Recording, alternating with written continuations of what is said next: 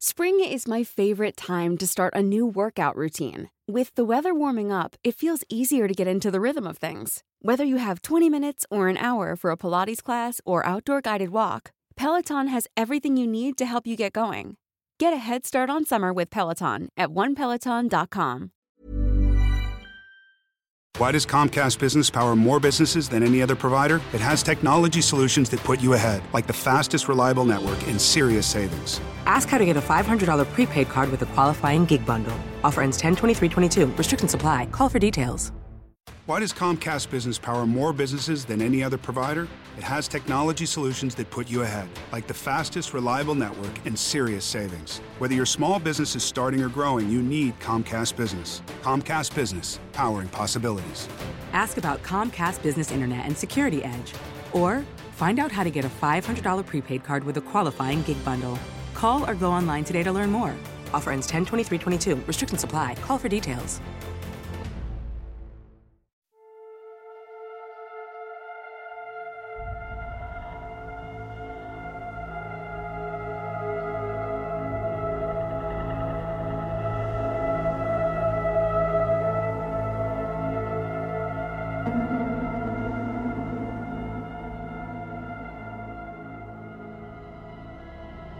Kumusta po, Sir Jupiter? Sana po ay mapili niyo ang kwentong kababalaghan na mula sa totoong karanasan ng nanay ko noong kabataan niya. Itago ko na lang po siya sa pangalang Susi, panganay sa apat na magkapatid. Lahat po sila ay babae. Nakatira sa bukid sa isa sa mga lungsod ng Leyte. Siyam na taong gulang si mama noon nang maranasan ang kakilakilabot na karanasang iyon. Dahil sa panganay sa magkakapatid si mama, siya ang inaasahan sa mga gawaing bahay. Siya rin ang katuwang sa pag-aararo sa palayan ng kanyang ama, ang lolo ko na si Lolo Berting. Medyo istrikto si Lolo kaya takot si mama sa kanya. Isang hapon, inutusan siya ni Lolo na kunin ang kalabaw sa ilog para itali sa punong malapit sa kanilang bahay. Bilin ni Lolo na huwag siyang aabuti ng dilim sa daan dahil magluluto pa ng hapunan. Buntis raw noon si Lola at maselan ang pagdadalang tao nito. Madilim na, ngunit di pa nakauwi ng bahay si mama, kaya naisipan ng lolo na sunduin na lang siya. Habang nagkasalubong sila sa daan, kitang-kita sa mata ni lolo ang galit. Malayo pa lang ay isinisigaw na nito sa pangalan ni mama. Susi! Susi! Bakit ang tagal mo umuwi? Patawad po tay, naglaro lang po ako saglit sa ilog. Nilubos na raw ni mama ang pagkakataon. Naglaro siya dahil minsan lang niya itong magawa. Hindi niya ma-enjoy ang buhay ng isang bata dahil sa dami ng trabahong ibinibigay sa kanya ng mga magulang niya. Pero hindi raw tinanggap ni Lolo ang paliwanag niya dahil makitid ang pag-iisip nito. Biglang hinablot ni Lolo ang tuyong sanga na nakabagsak sa lupa at walang pagdadalawang isip na inihampas ito kay Mama. Tinamaan ang ulo ni Mama na tumulo ang dugo mula sa natamong sugat. Dahil sa nangyari, umiyak siya at tumakbo pa uwi ng bahay Nagkatroma siya dahil sa nangyari. Hindi naman daw kasi nananakit si Lolo, puro galit lang. Pero nung araw na yun, pinagbuhatan na siya ng kamay. Nang nakarating sa bahay, agad siyang pumasok sa silid. Humagulgul siya para ilabas ang takot at sama ng loob na naramdaman. Narinig raw ni Lolo ang kanyang pag-iyak, kaya pinuntahan siya sa kwarto. Galit raw na humahangos si Lolo. Hinanap niya agad si Mama upang disiplinahin. Pumunta siya sa kwarto at hinagilap si Mama pero hindi niya nakita. Hinanap niya rin sa buong bahay pero hindi nakita si Mama. Makalipas ang ilang oras ng paghahanap, kumalma si Lolo. Napalitan ang galit niya ng pag-aalala. Nagsimula nang magtanong si Lola kung ano ang nangyari, kaya ikinwento ni Lolo kung bakit siya nagalit. Nagtaka rin si Lola kung bakit nawala si Mama. Naisip niyang tumakas si Mama dahil nakauwi na si Lolo. Pero dahil nag-alala na sila, nagpasya silang bukas na hanapin si Mama. Baka raw nakitulog sa mga kaibigan. Kinabukasan bago pa sumikat ang araw, umalis na agad si Lolo para hanapin si Mama. Kung saan-saan siya nagpunta pero hindi niya makita si Mama. Kung sino-sino na ang tinanong pero walang nakakita. Isang lugar na hindi pa niya napuntahan ang taniman ng kamote. Habang papunta siya roon, naaninag niya ang kulay ng tela na katulad ng suot ni Mama. Nahalo sa dahon ng kamote. Kinakabahan na si Lolo kung ano-ano ang tumatakbok sa isip niya. Mabilis niyang nilapitan ang mga kamote at hinawi ito. Nakita niyang naroon si Mama nakagapos sa mga kamote. Napahagulgul si Lolo at sobrang nagsisisi. Niyakap niya si Mama kasabay ng paghingi ng tawad. Habang hawak niya ang kamay, napansin ni Lolo na mainit pa ito kaya inisip niya na buhay pa si Mama.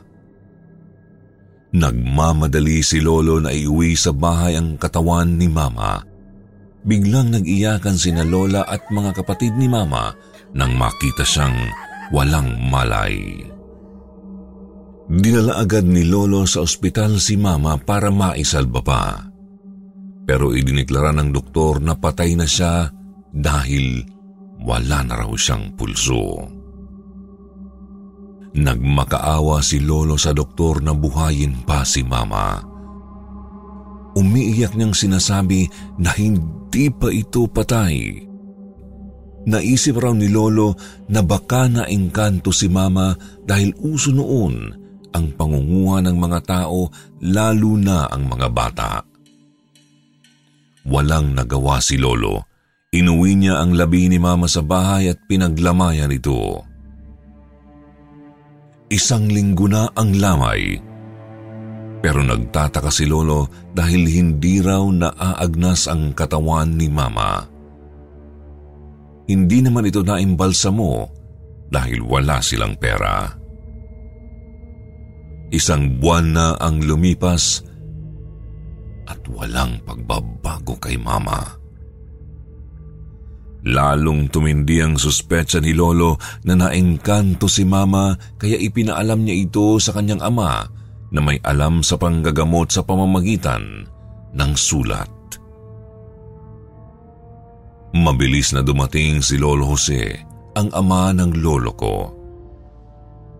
Ibinalita ni Lolo Jose na humihingi nga raw si Mama ng tulong sa kanyang panaginip. Dahil sa sobrang pag-aalala ni Lolo Jose, kahit walang masakyan, pumunta siya. Kabilang baryo at may kalayuan ng lugar ni na Lolo Jose, pero nilakan niya iyon para lang makarating kaagad. Ikinwento niya rin na habang naglalakad siya sa tabing dagat, may naaaninag siyang lalaking nakaputi at nakakasilaw ang liwanag nito. Tinawag siya nito at pagkalapit niya ay nagsabing, Gawin mong alay ang tinapay at tubig para maibalik ang apo mo ng buhay. ang kanilang pinaglalamayan ay katawan lamang ng saging. Matapos tanggapin ni Lolo Jose ang binigay ng lalaki, ay bigla na lang itong nawala. Nagmamadali nilang inilatag ang alay. Ang tinapay ay inilagay sa bandang ulunan at ang tubig ay ibinuhos sa buong katawan. Ang natira ay ipinainom kay mama. Nakapalibot din ng maraming kandila sa labi habang nagdadasal sila. Lumipas ang isang linggo. Nagising si Mama. Ikinagulat ng lahat ang nangyari.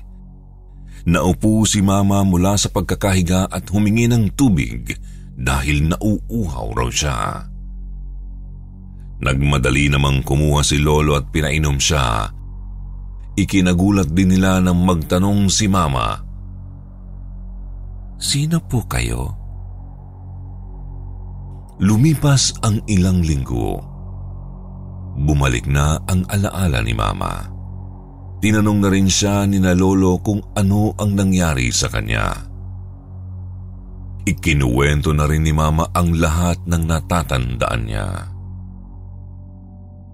Nung inutusan daw siya na kunin ang kalabaw sa ilog, biglang may lumitaw na kotse.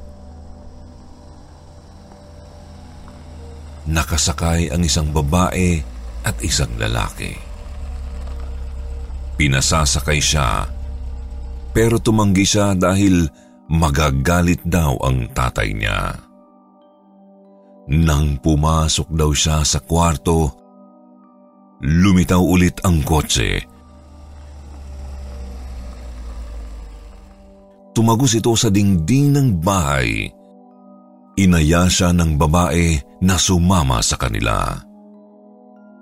Dahil nakitang galit si Lolo, sumama siya sa kanila.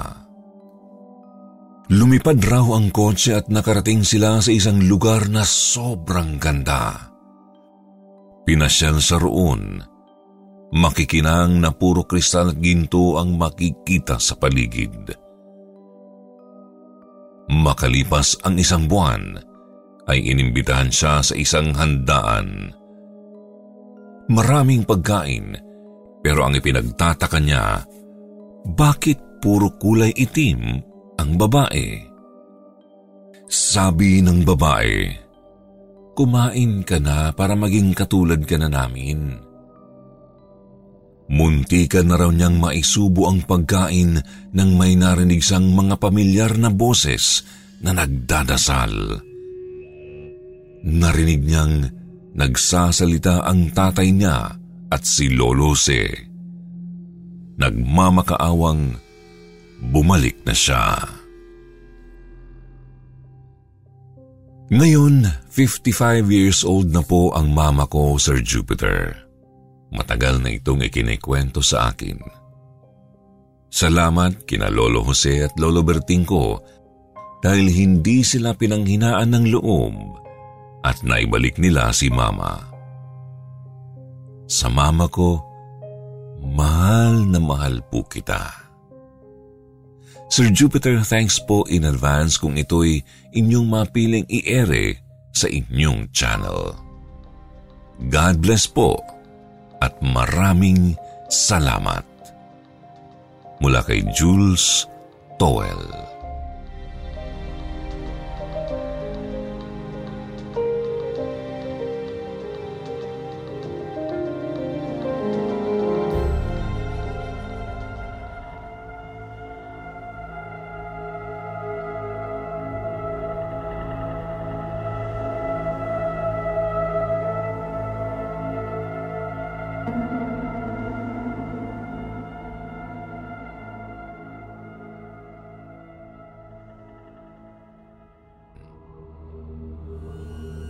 Kumusta po, Sir Jupiter?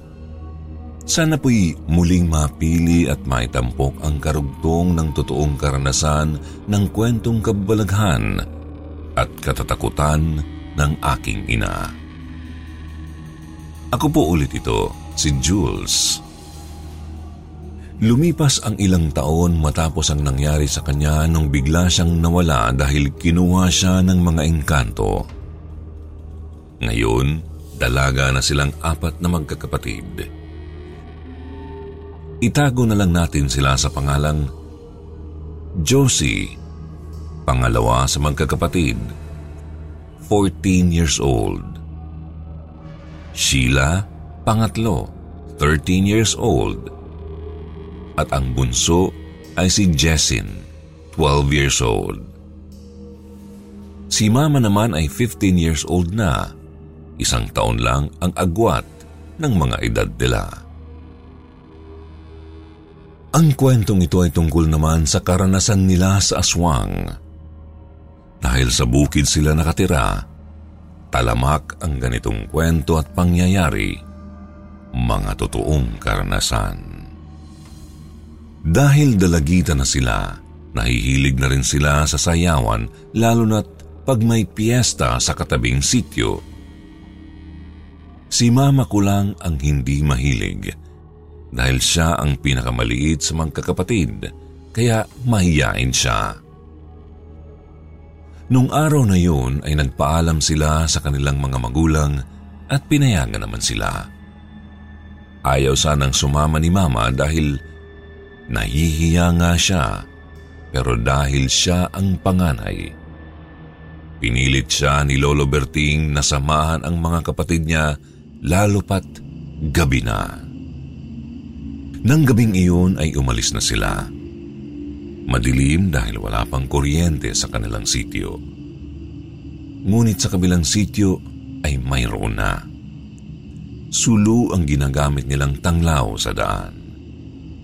Habang naglalakad sila, nakaramdam si Mama na parang may sumusunod sa kanila. Pero ang tatlo niyang kapatid ay parang hindi nakakaramdam. Parang may malaking ibon daw na palipat-lipat ng puno para dumapo.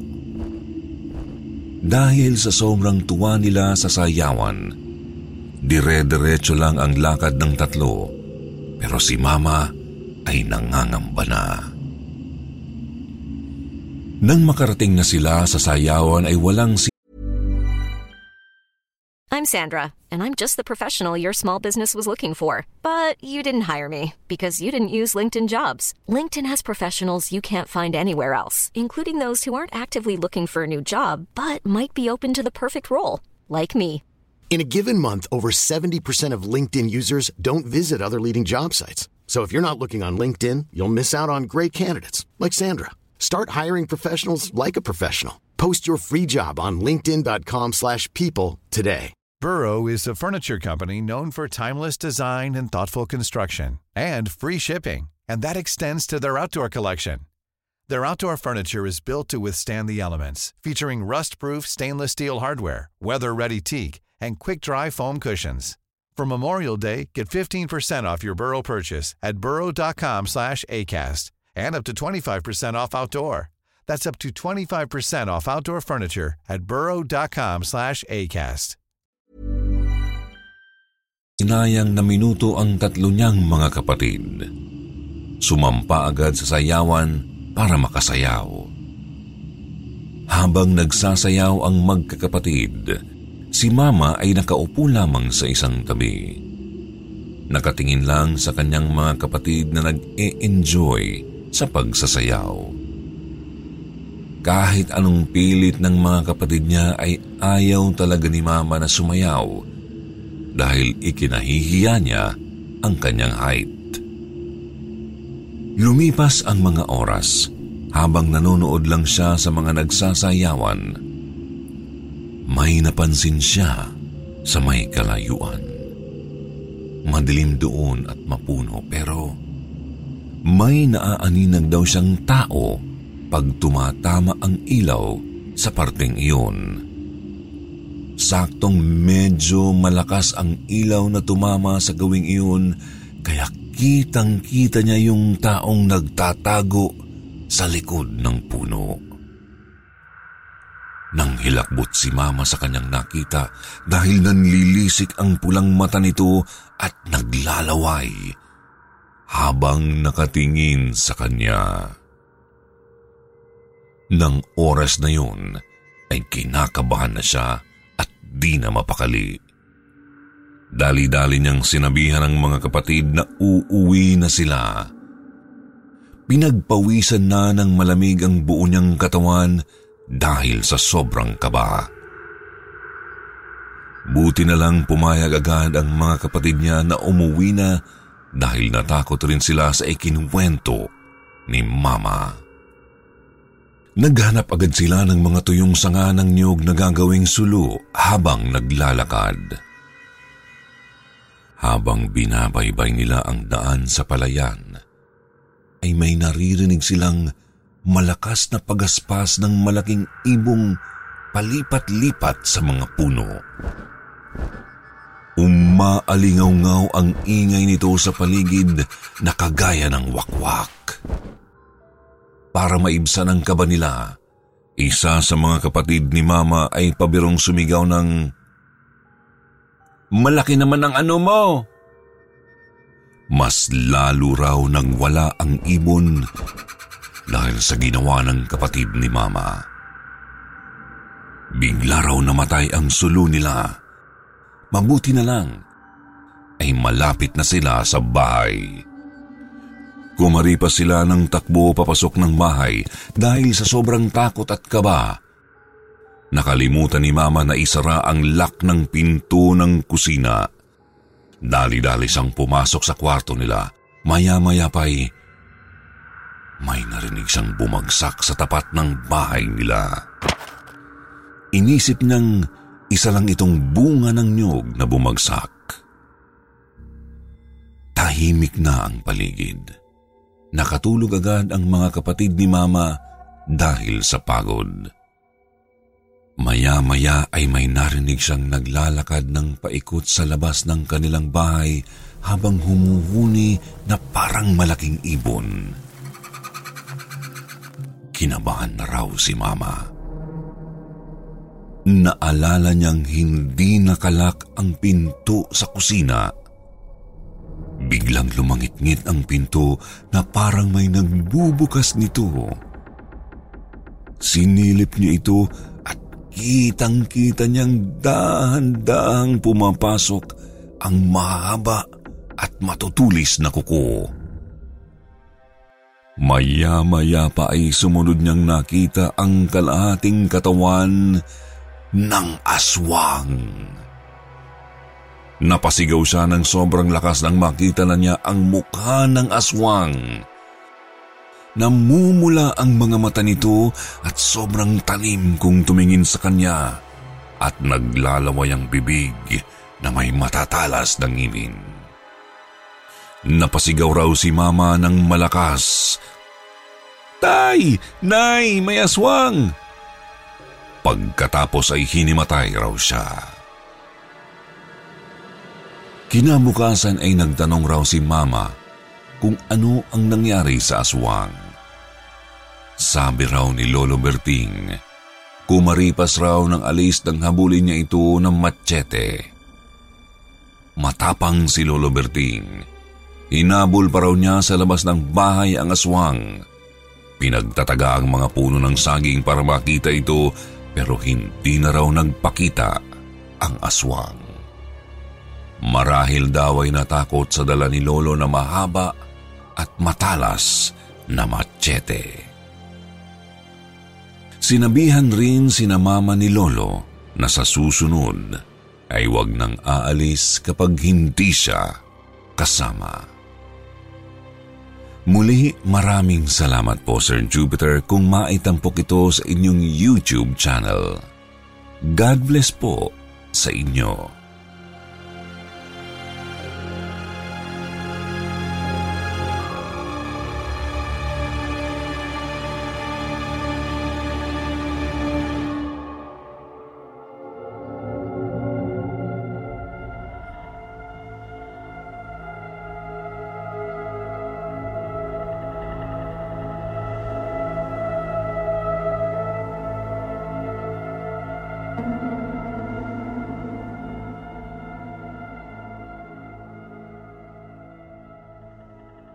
Magandang araw po, Sir Jupiter.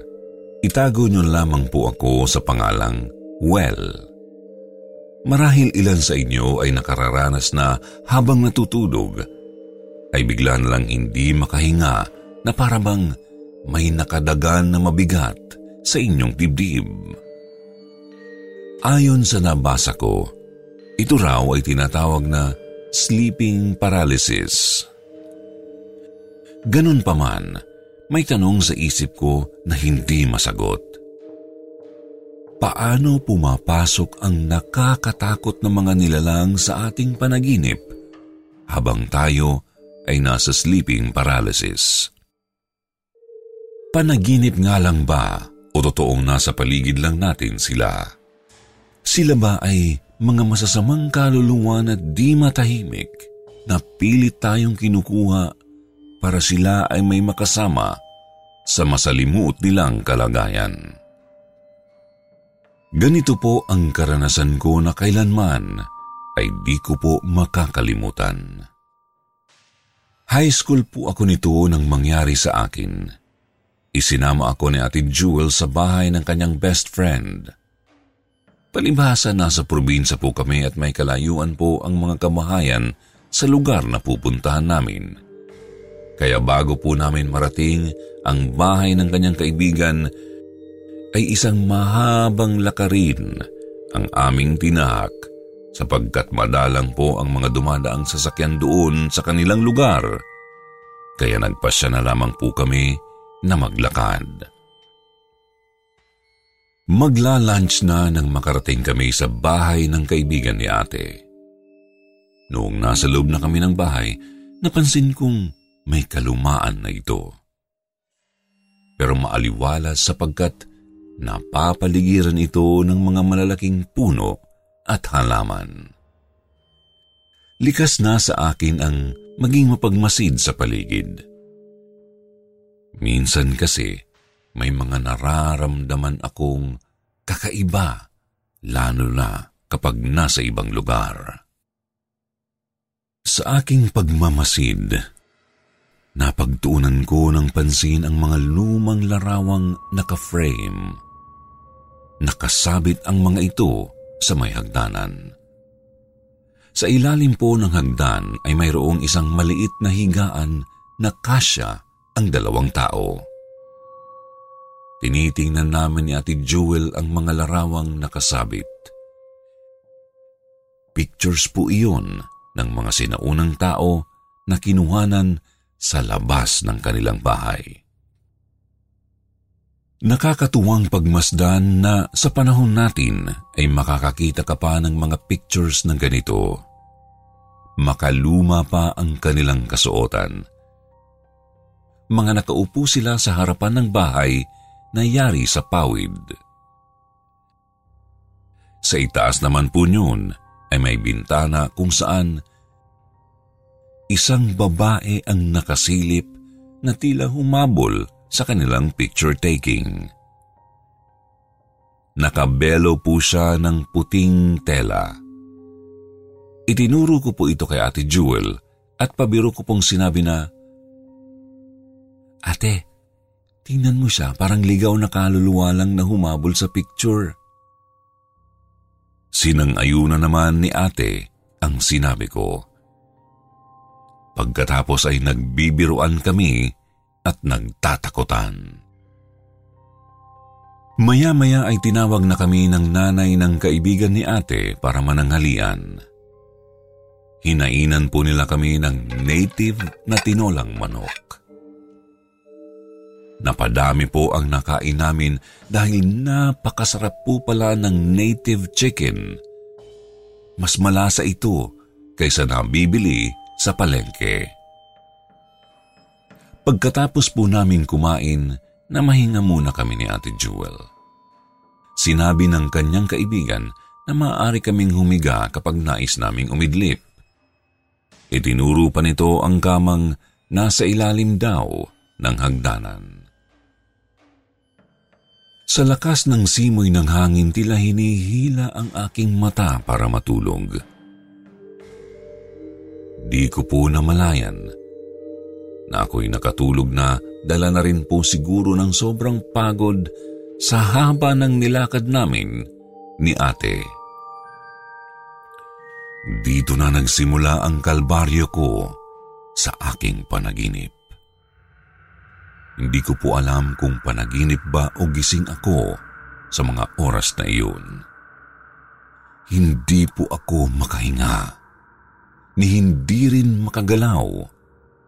Hindi ko po magawang kumilos. Pinipilit kong magsalita pero impit po ang aking boses. Pilit kong tinatawag si ate na sa pagkakaalam ko ay katabi kong natulog.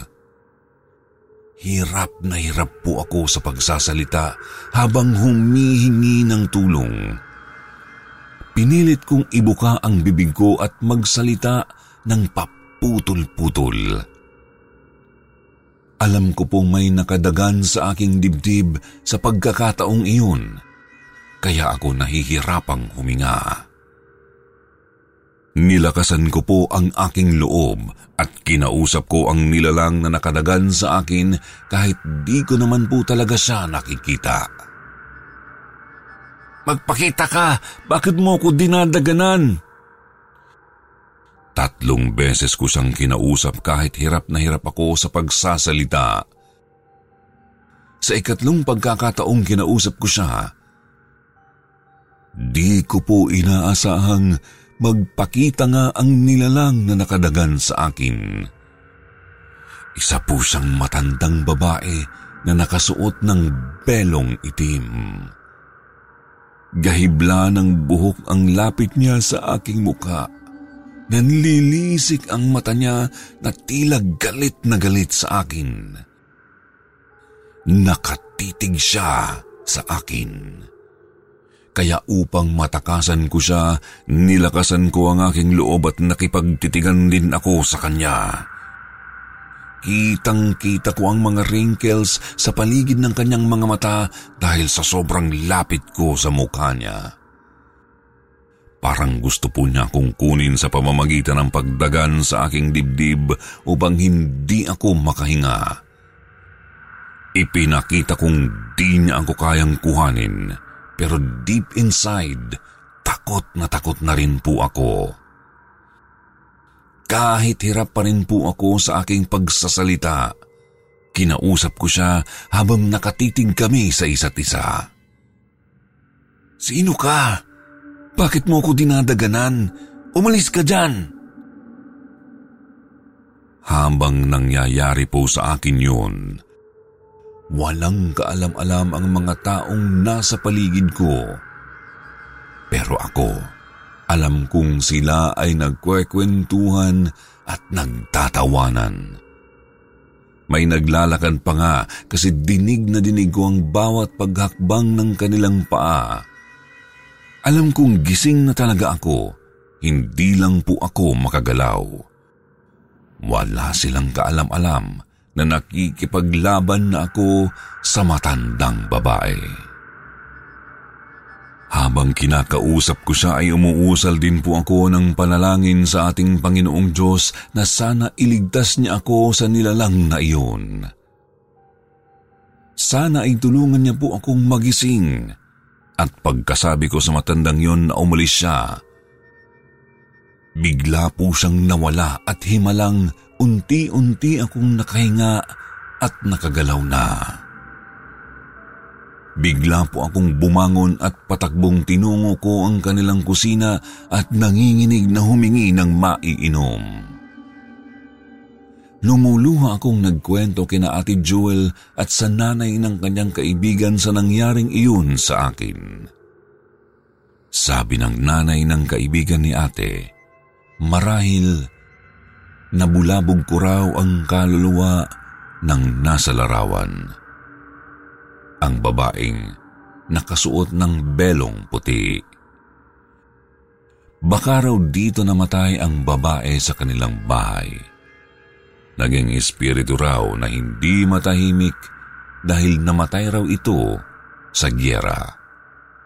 Dahil daw yun sa itsura nito sa larawan.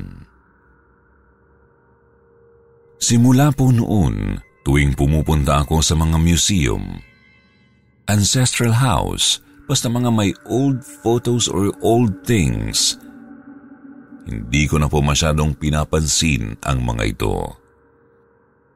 Isang sulyap lang po pagkatapos ay umaalis na po ako. Mahirap na. Baka sumama na naman sila sa akin. Maraming salamat po sa pagpili ng aking kwento. Marami pa po akong karanasan na katatakutan na balak ko pong i-share sa inyo.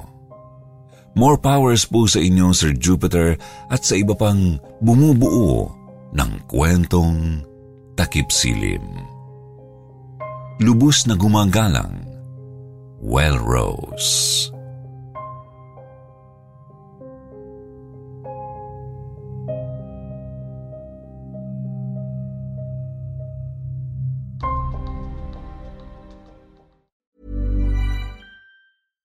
Hey, it's Paige DeSorbo from Giggly Squad. High quality fashion without the price tag. Say hello to Quince. I'm snagging high-end essentials like cozy cashmere sweaters, sleek leather jackets, fine jewelry, and so much more. With Quince being 50 to 80% less than similar brands.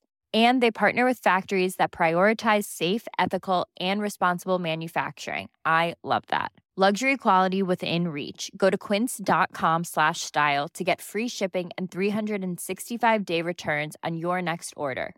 Quince.com slash style.